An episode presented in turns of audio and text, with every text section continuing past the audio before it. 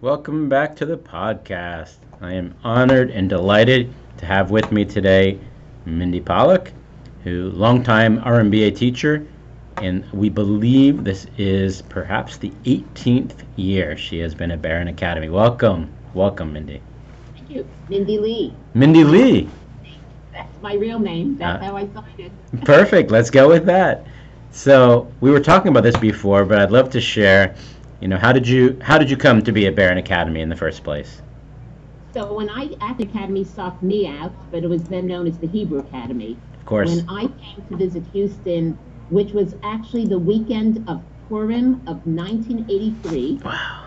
Purim was like this year, very early, the end of February, and I came to just see Houston. I was dating my husband, and in those days, and this is 38 years ago, they paid a lot of money to bring teachers in, to have them move to Houston. Right. Here they found out that a religious girl was moving to Houston who was also a teacher, and I had taught at Manhattan Day School in Ramaz, two well-known schools in New York. Now, my previous job of that year, actually, I was assistant director of admissions at Yeshiva University, but I was a teacher by profession as well. So when people met me, and of course I went to visit UOS, where I was introduced to Dr. Baruch Brody, who of course was in charge of the school in every sense of the word, etc. Right. And I would be teaching his children. When he met me, it was a given that I didn't even think of looking in administrative positions in other universities as director of admission. Maybe I should have, I don't know. Oh, no. But, well, just financially, to tell you the truth. But it was the given starting off in a new city and to stay within the religious community and just to start teaching there. So I actually came back Memorial Weekend and I was interviewed by an entire board. Wow. Including the president of the Board of Education at Beren, who happened to be a personal linesman of mine from Montreal. Oh, so nice. I wasn't too worried. And the rest is history. However, we got married August 14th, and there was Hurricane Alicia on Thursday, August 18th. So, we were supposed to be flying back for Sheva Brachos back to Houston because we were supposed to be starting school in Houston August 22nd, that Monday. But the airports were closed as of Thursday, so we got up early Friday morning. I remember 3:30 in the morning to see if the airport was open to get to Houston for the weekend. And so the airport opened that morning. We flew in, and my husband was director of NCSY, so all the NCSY kids met us. Oh, and we had Sheva Brachos there, but because of the hurricane, Beren Hebrew Academy started late. They couldn't start that Monday because they flooded.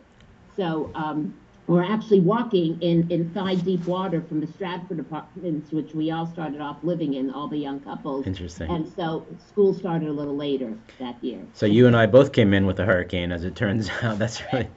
Yep. And so you mentioned that you were there. How long were you there in your first stint at Beren Academy? So I was there actually 1 year. The Hebrew Academy at the time was a very different school. Mm-hmm. After I taught there for a year, I actually went to Torah Day School for 10 years. Oh, I didn't know that. I loved it. Yes, and I helped Mrs. Lazarus run the school. It was great. I was actually an elementary teacher. Wow. If you want to, and a kindergarten teacher. That's a whole other story. Amazing. And then I gave birth to my twins. And so I stayed at home for the first year, and then I was approached by UOS to become their educational director mm-hmm. of the school that they were running at the time. Fascinating. And so I stayed on there for 7 years. And then when did you return back to Beren Academy? So then, believe it or not, I homeschool taught a family. That's a whole other story. For 6 years. Whoa. 7 years. They actually even built a second story for me. Not just for me, but for them. I was really royally spoiled, to tell you the truth. It's beautiful.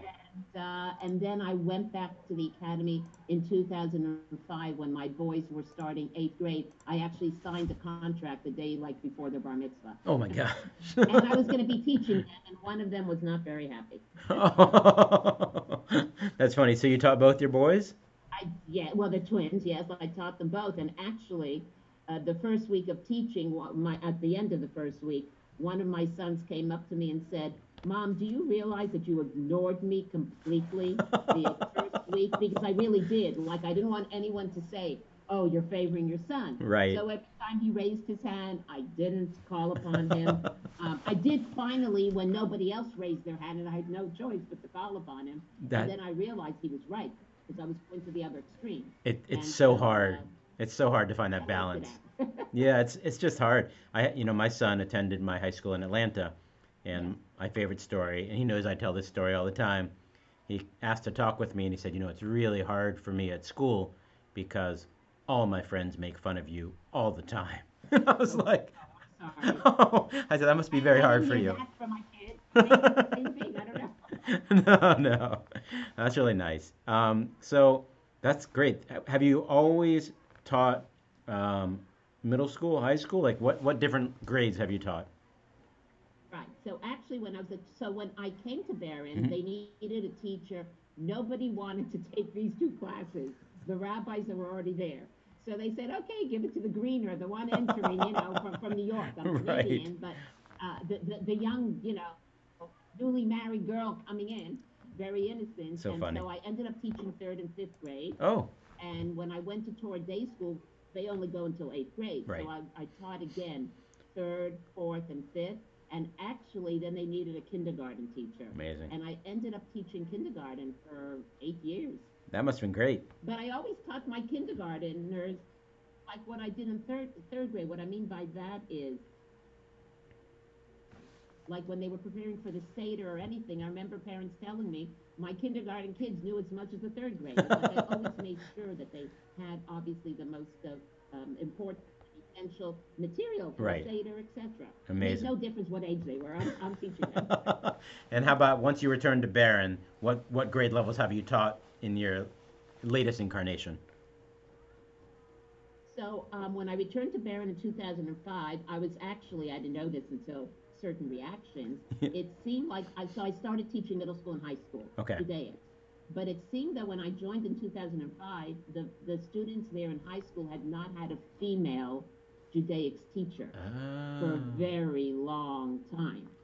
And they, at first, or the first day, they may have been concerned, but one parent told me that at the end of the first day, she was listening to the comments of the high school boys that came out of my Chumash class, and they were like, wow, boy, she knows her stuff. And actually one, and I never took it personally, one parent who came from a more yeshivish background and atmosphere did not want his son learning Torah from me. Wow. It didn't bother me personally. He didn't want him to be learning from a woman, whatever. And so he actually learned on his own. He was able to go that period and he learned on his own. And personal friend of mine, I didn't take it personally, but that was his choice and that's fine. Right. So what are some of your favorite memories from your time at Beren Academy? Oh gosh. Well, I think this was about 14 years ago. I love the achdus, the unity, when we have a special program, besides the regular programming. So I believe the Butins had given a Sefer Torah for another wonderful reason. Amazing. And the parents came, and I remember just the entire achdus and unity of dancing in the Torah, dancing in the ulam and all that. So that connection. A more recent one was the color war of middle school, where I stayed and I helped out with the barbecue. Right. And I'm actually going to mention the student's name. And I got to work with Matan Chen. Matan Chen, or I should say I worked for Matan Chen. In a nice manner, because Matan, I'd never done a barbecue before.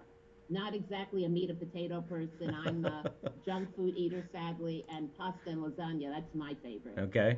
So he really showed me. I saw Matan in a totally different light.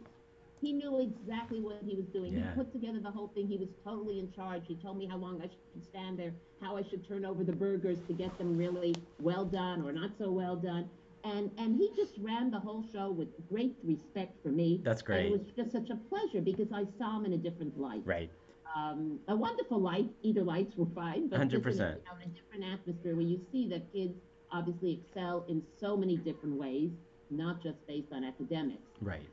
And I guess the highlight of all the times is really the Beren Stars and the basketball competitions, because it caused such a great Kiddush Hashem. Amazing. It really sanctified God's name, and I don't think even people, I remember it became very political, why even start up? But I remembered it became well known in the world. Yes. My father-in-law, Alav Hashalom, is much more of a more right-winged Rav, and he was so into it that when he came home that Friday when they played the second of last game, right. I mean, he always calls, how you doing? First question, did they win? Did they win? And I'm like, yes, they won. Now, they won in more ways than one. And right. And he's like, oh, Baruch Hashem, what a Kiddush Hashem. Oh, it's so wonderful, because so many people respected the fact that we put our religion first, right. and we weren't giving in. And I think that taught the world, you know, when the headline, if you ever, the night the stars went out, and it was like Motzei Shabbos, because they wrote about how we had to be in that area for the Sabbath. And, you know, believe me, as soon as Shabbos was over with, I'm sure it was a very stressful time. Yes. I had to stay back to teach. A lot went to that place, because literally as soon as Shabbos was over with, they didn't give us a break. Like, right. you have to get there ASAP. And so although the players were so disappointed from their end, we were so proud of them. They came back on Sunday. We had a huge parade for them. And their faces were so down. And I know I'm not into sports except for hockey. I'm Canadian. But I kept on telling them, guys, you're winners beyond and above. Amazing. You already won before you began. And that was so beautiful. And congressmen came to speak to us from around the country. It was just so united. And it was so beautiful. It didn't make a difference whose religion it was. Right. But it was so nice that finally, as Orthodox Jews, and even the kids amongst us who were not Orthodox, which was fine, but they had a new respect for Shabbos. They even told me that their favorite part, because I asked them, was Shabbos. Amazing. Was that Friday night meal, that unity of everyone together, the smiles, and that they could relax for a little while. and that was just so beautiful. Yeah. It put the school in such a beautiful, wonderful light. Agreed. Not that we needed it, but it was that beautiful PR in the most respectful and positive manner. I remember hearing about it in Atlanta. It was huge news, and I remember saying to a friend of mine, like, right. why can't we make the semifinals and then have them scheduled on Shabbos and refuse to play? That was so really wonderful, and just like you said, it's a huge Kiddush Hashem. Last question I have for you is, where would you like to see Beren Academy in 10 years? Wow. Well, first of all, the fact that you're asking the question, and I'll tell you why, it's a positive thing, because sometimes part of meetings and get-togethers and comments amongst educators, like commenting now, especially with COVID, like, right. we don't even know if the school will be in existence in 10 years. So I think, Baruch Hashem, the fact that you're asking this question in a positive way, you always do, absolutely, it is wonderful. Obviously, the first answer is going to be growing in numbers, right. but not just growing in numbers, but growing in strength. And not just the physical strength of numbers, but really spirituality and ruchnius. Continuing on, to me, it's so important that the kids know that they can live an integrated life as Jews. I'm not even putting the word religious or Orthodox, because that's not important, but that they live a fully committed Jewish life, and that they can use the excellent Judaic studies that they receive in this world, and realize that they can really live a fully integrated, passionate life as a Jew, receiving this type of education of Torah Umada in Beren Academy. And I always try to teach that really that they see Orthodox or not Orthodox, not important, just as Jewish, that all the answers are really found in the Torah. In the written law and in the oral law, and that all you have to do is, it's not a book, it's our guide towards life, and we can find all the answers there. It's just a matter of opening up the book and knowing where to look, and that's really where I hope. I'm always Derech Eretz Kadmah LaTorah.